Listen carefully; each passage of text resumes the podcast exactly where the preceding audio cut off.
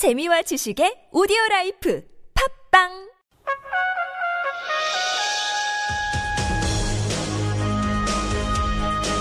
열린 아침 김만흠입니다. 2부 시작합니다. 한 주간의 정치 뉴스 그 이면을 들여다보는 시간이죠. 금요 정치 토크 왜 오늘도 두문 정치 전략 연구소 서양호 소장 최진영 변호사 함께합니다. 어서 오세요. 안녕하세요. 네, 안녕하세요. 최진영입니다. 서양호 소장님 이름 좀 얘기해 주세요. 네, 서양호입니다. 반갑습니다. 방송 들으면서 의견이나 질문 있으신 분들은요. 50원 유료 문자 샵 0951이나 카카오톡 플러스 친구 TBS 라디오로 보내주시기 바랍니다. 어, 본격적인 얘기 앞서요. 조금 전에 이슈풀이에서 어버이연합 관련 얘기를 했었는데요. 어, 서양호 소장. 네, 그 유병재 씨 풍자 동영상 보셨습니까? 네 봤습니다. 어, 좀 문제가 될 만합니까? 아니 저는 뭐 아주 재밌게 그 현 세태를 위트와 조크로서 꼬집었다. 그래서 검찰이 못한 일을 28살의 작가검 개그맨이 해냈다. 이런 생각이 드는데요. 아, 유병재 씨가 28살이에요? 네, 그거밖에 안 돼. 원래 액면가는 좀 날, 늙어, 아, 늙어 보인다. 수염도 이렇게 예, 요즘 젊은 세대들, 특히 삼포 세대라고 연애 결혼 취업을 포기한 예. 삼포 세대의 희망으로 시대 아이콘으로 많이 떠오르는 사람인데 제가 보기엔 거기서 나온 뭐 효도는 말 한마디에 달렸다라고 하는 공익 광고를 패러디해서 어버이 연합의 문제 의혹에 대해서 약간 그 재치 있는 상식적이고 납득이 갈 만한 문제 제기를 한 정도 선인데 그동안 이 문제의 핵심 당사자였던 어, 어버이 연합의 사무총장이 잠적 23일 동안 아무 행보를 안 보이다가 예. 유병재 씨 것에 그, 그 영상물에 자극을 받아서 검찰에 고발장을 접수하면서 이제 실체가 드러났으니까 아. 검찰이 원래 소환 조사 했어야 되는데 그러니까 오히려 끌어내는 역할을 했다. 예, 그런 역할을 한 게 아닌가. 좀 재밌게 봤습니다. 아주. 예. 최 변호사 혹시 보셨습니까? 네, 기본적으로 풍자란 게 뭐 재밌는 것은 사실입니다. 네. 그런데 풍자하는 사람은 재미있지만 풍자를 당하는 측면에서는 상당 부분 고민이 될 수도 아니, 아니할, 아니할 수 없는 것 같은데요. 네. 어, 사실 보통 같은 경우에는 뭐 정치인들에 대해서 이제 이런 풍자를 하고 예전 같은 경우에는 예컨대 뭐 강용석 씨라든가 네. 여러 그 전 의원이라든가 그런 경우에는 이른바 공적 인물론 이렇게 돼서 그런 부분에 대해서는 공적 인물에 대해서는 비판이 상당히 넓게 이렇게 어 그 이해되는 것은 맞습니다. 네. 근데 이 사건 같은 경우에는 과연 그러면 어버이 연합이라는 존재가 공적 인물이라고 할 수 있을 정도로 비판의 대상이 되느냐 이게 조금 문제가 될수 있을 것 같은데요. 어, 그 명예훼손이란 게 정말 그 법률 전문가들도 뚜렷하게 시원하게 답변을 내, 내기가 사실 쉽지가 않은 것 같습니다. 네. 그래서 이 건 같은 경우에 제가 내용을 봤을 때에 실제로 피해를 입은 사람들 같은 경우 그라고 하는 어버이 연합 같은 경우에는 이거는 거꾸로 명예훼손이다라고 할 수는 있, 있을지 모르겠습니다만 결국 앞으로의 이제 이것의 그 어 표현의 자유에 해당하느냐 이 여부 같은 경우에는 과연 이것이 그, 그 비판하는 내용이 사실이냐 아니면 설령 사실이 아니라도 사실이라고 믿고 그것이 공공적인 목적을 위해서 했느냐 이것이 그 예. 포커스가 될 것인데 앞으로 정말 그 이건 똑같은 것을 두고서도 진보 진영과 보수 진영이 받아들이는 감수성이 워낙 다르기 때문에 이 부분에 대해서 어, 검찰 수사가 어떻게 될지는 사실 조금 지켜봐야 되는 것이 아닌가 생각을 할 수밖에 없을 것 같습니다. 여지가 상당히 있는 네, 그렇습니다. 사안이다 이렇게 보고 있군요. 그런데 아까 그 서양호 소장이 오히려 그 동안에 잠적했던 그 추 사무총장을 불러내는 역할을 했다라고 했었는데 그동안에 이런 지적도 야당에서는 이런 지적을 합니다. 지금 뭐 경실련 여보연합에 대해서 수사 의뢰를 했었는데 지금 3주가 지나도 아무런 조치가 없는 거 일상적일 수 있습니까? 최 변호사 어떻습니까? 아, 좀 마- 만약에 제가 고소를 했는데 3주 만에 우리 고소인 조사를 하면 굉장히 그 검찰이 아. 감사하겠다고 생각하는데요. 사실 실무적으로 이 사건을 봤을 때에 상당히 좀 정치적인 사건이기 때문에 3주 정도 내에 빨리 어떤 그 조치를 하지 않는 것에 대해서 좀 의혹의 눈길을 볼 수는 있겠습니다 만 제가 그 실무를 하는 변호사 입장에서 봤을 때는 사실 이런 그 형사 일반 고소 사건을 3주 만에 부른다는 것도 사실 오히려 이례적일 수가 있는데요. 그럼에도 불구하고 이 사건 같은 경우에는 상당 부분 공적 관심이 있는 사안이기 때문에 예. 나중에 어떤 실체적인 판단은 어떨지 모르지만 검찰로서도 신속한 어떤 제스처를 보임으로 해서 아 이것이 어떤 정권의 눈치를 보는 것이 아니고 제대로 있는 그 어, 순서에 따라 열심히 하고 있다는 것을 보여주는 것 자체만으로도 검찰에서는 상당히 의미가 있을 텐데 아직까지 이 사건이 배당을 했다든가 아니면은 뭐어그 지금 이게 고소가 아니고 이른바 수사 의뢰를 했었는데 예. 수사 의뢰의 대상이 그 핵심적인 내용이 뭐냐면 이 정경련이 어 그 현금을 우회적으로 해서 지원하는 것이 이른바 금융실명제법 위반이 아니냐 그런 의혹이 있는데 이 사건을 조사해달라라고 했는데 그러니까 두 군데를 다 한 거죠. 어버이연합하고 그 정경련 둘다 그렇죠. 예. 업무상 배임과 이게 동의를 했었는데 그와 같은 것을 하기 위해서 어, 관련되는 조사를 하거나 사건 배당을 했던 그런 모습은 어쨌든 보여주는 것이 어, 그 우리가 우리가 보면 오얏 나무 아래에서 예. 가끔 고쳐내지 마라 했는데 아, 시다시피 이게 청와대 행정관이 관련된 의혹이 있기 때문에 어, 그 국민들 같은 경우에는 이 시민 그 어, 검찰이 적극적으로 나서지 않느냐 하는 그런 어, 예. 의혹이 있는데 그런 부분을 불식시키기 위해서라도 예. 빠른 조치는 분명히 필요하다 이렇게 생각을 합니다. 서양호 수장 이게 일반적인 형사 사건 같으면은 뭐 이렇게 보통 좀 늦어질 수 있다라고 하는데 지금 공적인 쟁점이 돼 있는 상황에서 뭔가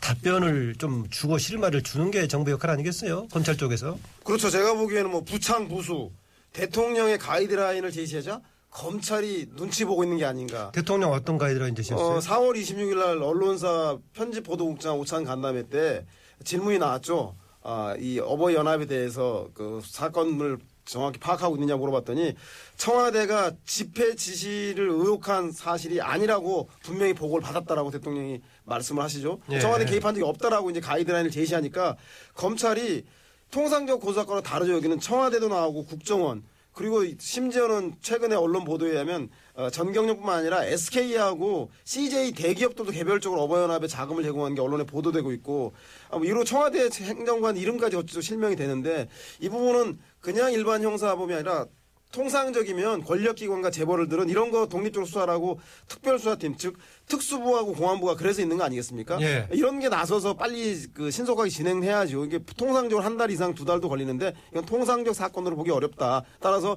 대통령의 가이드라인을 제시하자 검찰이 눈치 보게 나섰다. 특히 검찰은 아픈 추억이 있습니다. 이 정부 들어서. 예. 어, 지난번에 왜그 어, 국정원 대선 개입 사건을 차- 파헤치려고 애썼던 최동욱 검찰총장이 느닷없이 혼외자 문제가 불거지는 예. 낙마하지 않았습니까? 알겠습니다. 그런 문제하고 봤을 때 검찰이 지나치게 추위를 타고 있는 게 아닌가 네. 라고 추측할 뿐입니다. 새 변호사가 할 말 있는 건 짧게 한 마디씩 타고 들어가겠습니다. 짧게 네, 그. 결국 너무 좀 침소봉대하는 것이 아닌가. 이거하고 무슨 혼외자가 무슨 상관이 있습니까? 예, 사실 아시다시피 어, 어버이 연합 같은 경우에는 자발적인 상당히 그, 여, 그 보수적인 그런 단체입니다. 그렇기 예. 때문에 거기에 돈까지 일부러 줘가면서 뭘 지사 수- 그 수사를 하라고 그 한- 한해 말에 하는 것은 사실 우리가 어, 실무를 하는 사람 입장에서는 상당히 어떤 우리 실무 개념과는 상당히 동떨어진 그런 추측에 불과하다 이렇게 볼 수밖에 없을 것 같습니다. 네, 서성도 짧게 한 마디 청와대가 집회 그 지시한 의혹이 없다라고 대통령이 기침을 하자 검찰이 몸살을 앓는 건 사실이죠. 이것들 네. 부인하기 부인 이게 사실이 아니라를 밝히기 위해서도 조속히 검찰이 수사에 나서야 될 것 같습니다. 알겠습니다. 보니까 서수장 일관되게 지금 청와대 가이드라인 밀어붙이군요. 네. 오늘 본격적인 첫 번째 주제. 현기환 정무수석은 왜, 왜 국회를 사전에 찾았나. 뭐, 이 질문 아시죠? 어제 네. 현기환 수석이 이제 오늘 오후에 있을 박근혜 대통령과 3당 원내대표 만남 갔는데 원래 정상적으로 보자면은 대개 이제 청와대 정무수석 이런 사전 조율을 하는 거죠. 그렇죠. 실제로 이제 오랜만에 지금 이제 이런 일이 벌어졌기 때문에 주목을 받는 것인데 오늘 뭐 여러 가지 어쨌든 간에 사전에 원내 대표단을 만나가지고 의견을 받아가지고 주문 받아서 거기에 대한 답변자를 준비하겠다 이렇게 얘기했었는데 오늘 뭐 여러 가지 얘기 기다릴 수 있을까요? 소수장 먼저 얘기할래요? 네, 그렇습니다. 이거 뭐 특별히 그 쟁점이 없는 그 제가 보기엔 가습기 살균제 그 문제 피해에 대한 문제라던가 세월호 문제 이런 문제에 대해서는 뭐 여야가 수위의 문제이겠지만 함께 공감대를 형성해서 합의점을 도출할 수 있을 것 같은데 그 이외에 총선에서 적나라하게 드러났던 정부 여당의 두 가지 문제, 재벌과 대기업 중심의 경제 정책과 그리고 국정 운영 방식에서 일방적이고 독주하는 야당과 국회를 어, 협치와 상생의 대, 상이 아닌 경쟁과 배제의 대상으로 몰았던 이런 국정 운영의 스타일의 바- 변화에 대한 전향적인 자세가 나올 것인가 거기에 대해서는 회의적입니다. 아마도 제 걱정은 박근혜 대통령이 우상호 더불어민주당 원내대표를 만나자마자 예. 조홍천 건 저 협박한 거 아시죠? 아니시죠? 라고 물어보는 거 아니에요? 옛날에 왜 이종걸 대표 만났을 때 나갈 때 선거 때 그랬죠. 있었던 예, 예. 서- 선거 때 저한테 막말한 거에 대해서 그 전에 왜 그랬었어요? 예, 그런 얘기 꺼내서 이종걸 대표가 모든 의제를 다 까먹을 정도로 당황했던 것처럼 그리고 야당은 또 벌써부터 광주에서 이물련 행진곡을 부르고 국민의당 같은 경우는 이물련 행진곡을 이번 5.18에서 아, 그 공식 재창곡으로 지정해 달라고 하는 걸, 걸 하는 걸 보면 이런 문제에 대해서 대통령이 먼저 이렇게 제안하지 않고 야당이 요구해서 밀리게 될 경우에 대통령이 스타일상 받아들이지 않을 텐데 이런 여야의 분위기 대통령의 기류를 봤을 때 아니면 사전에 준비할 수도 있는 거니까요. 먼저 먼저 던질 그럴까요? 제가 보기엔 대통령께서 항상 하는 스타일을 보면 예. 하고 싶은 일도 남이 먼저 하라 그러면 절대 안 하는 그런 타입이어서 저는 뭐 기대에도 불구하고 과거 전례를 볼 때 우려되는 대목이 많은 건 사실입니다. 아까 그래도 뭐 세월호 특별법 관련 문제라든가 가습기 관련 부분에 대해서는 구체적인 뭔가 안이 나올 것처럼 기대를 하고 있네요. 네, 왜냐하면 예. 그 여야가 그 이미 그 여당 내에서 전향적인 자세를 보이고 있기 때문에 저는 뭐 충분히 그 당정 간에 여당 정부 여당 내 소통이 되어서 일정하게 그 민심을 수습하기 위한 방책들은 미쟁점 법안이니까요 좀 나오지 않겠나는 생각이 듭니다. 네, 최준영 변호사는 어떻게 전망하십니까? 네, 어, 우리가 항상 첫 만남, 어떤 첫 번째 경험, 뭐 이런 것은 상당히 사람을 설레게도 하고 약간 긴장하기도 하지 않습니까? 근데 그 오늘 있을 만남에 대해서 청와대는 살짝 긴장하는 쪽에 가까울 것이고 아하. 야당 같은 경우에는 어, 떻게이 만남을 해서 이, 스- 그 어떻게 기선을 제압하느냐 해서 상당히 설레거나 기대가 좀 더 크지 않을까 하는 생각인데요.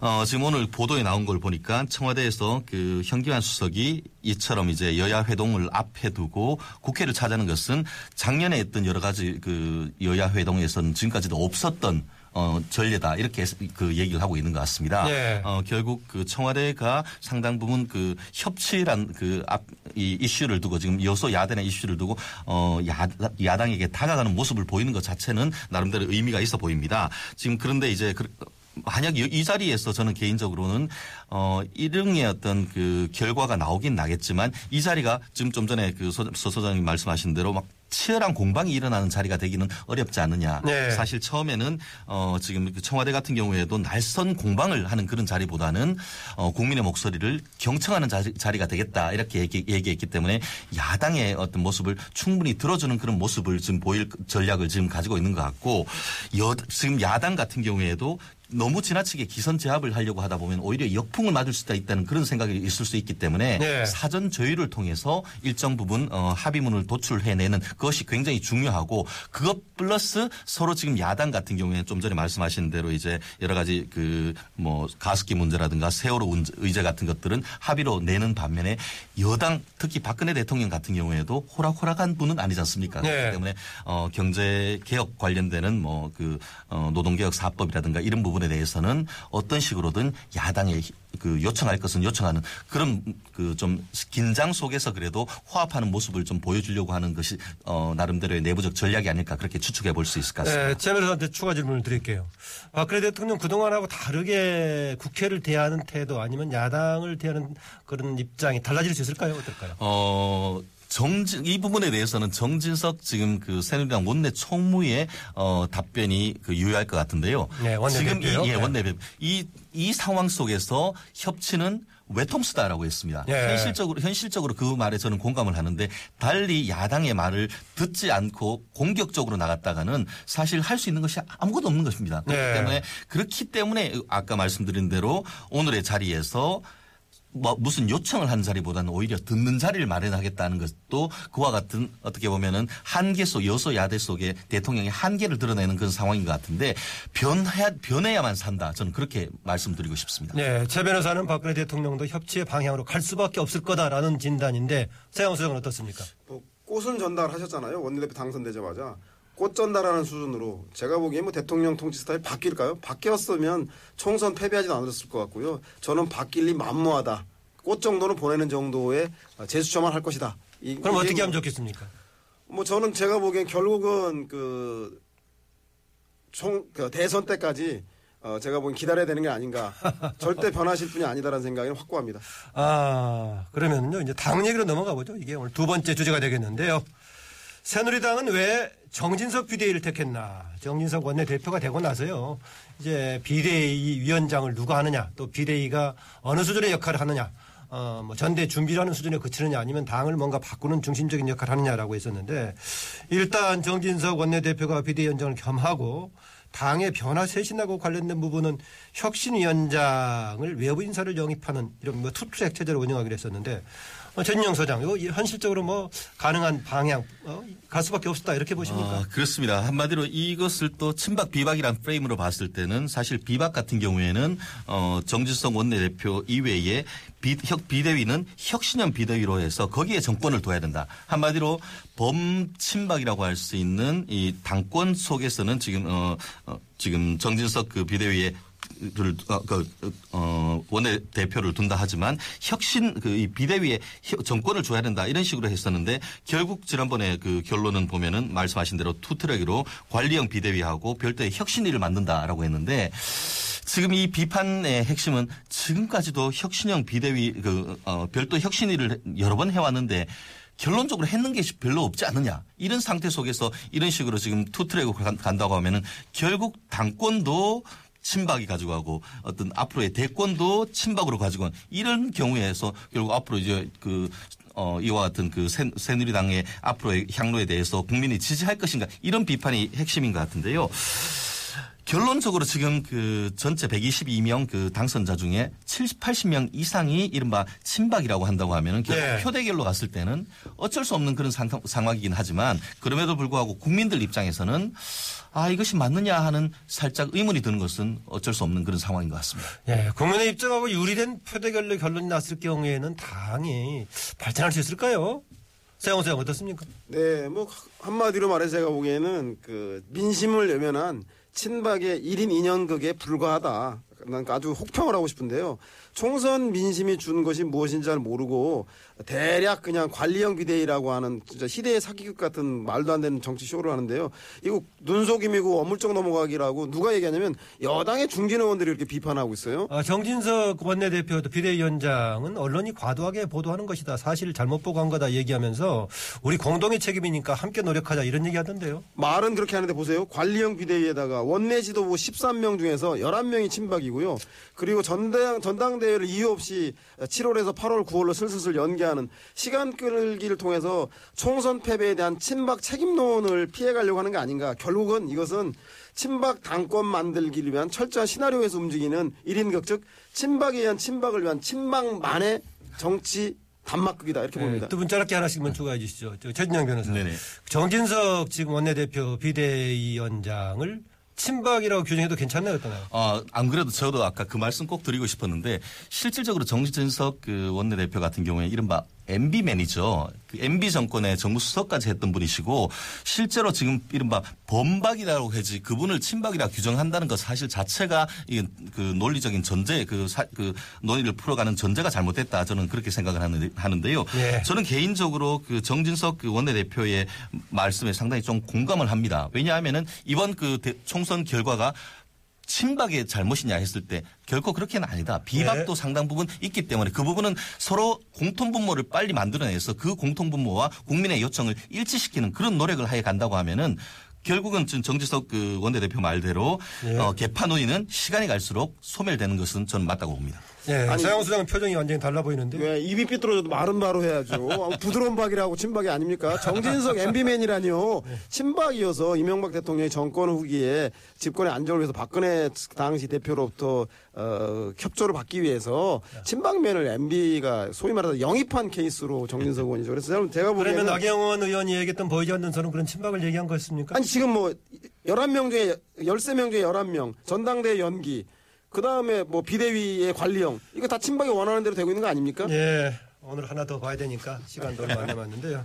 오늘 이제 나머지 다룰 게. 박원순은 박원순 여기서 박원순 시장이죠. 박원순은 왜 광주 민심 탐방에 나섰나 보니까 어제 광주의 더불어민주당 5.18 묘지 이제 참배하고 어, 올, 그 더불어민주당이 또 어제 워크숍 가졌죠. 거기 참석을 했더라고요. 네. 박원순 시장 왜 갔을까요?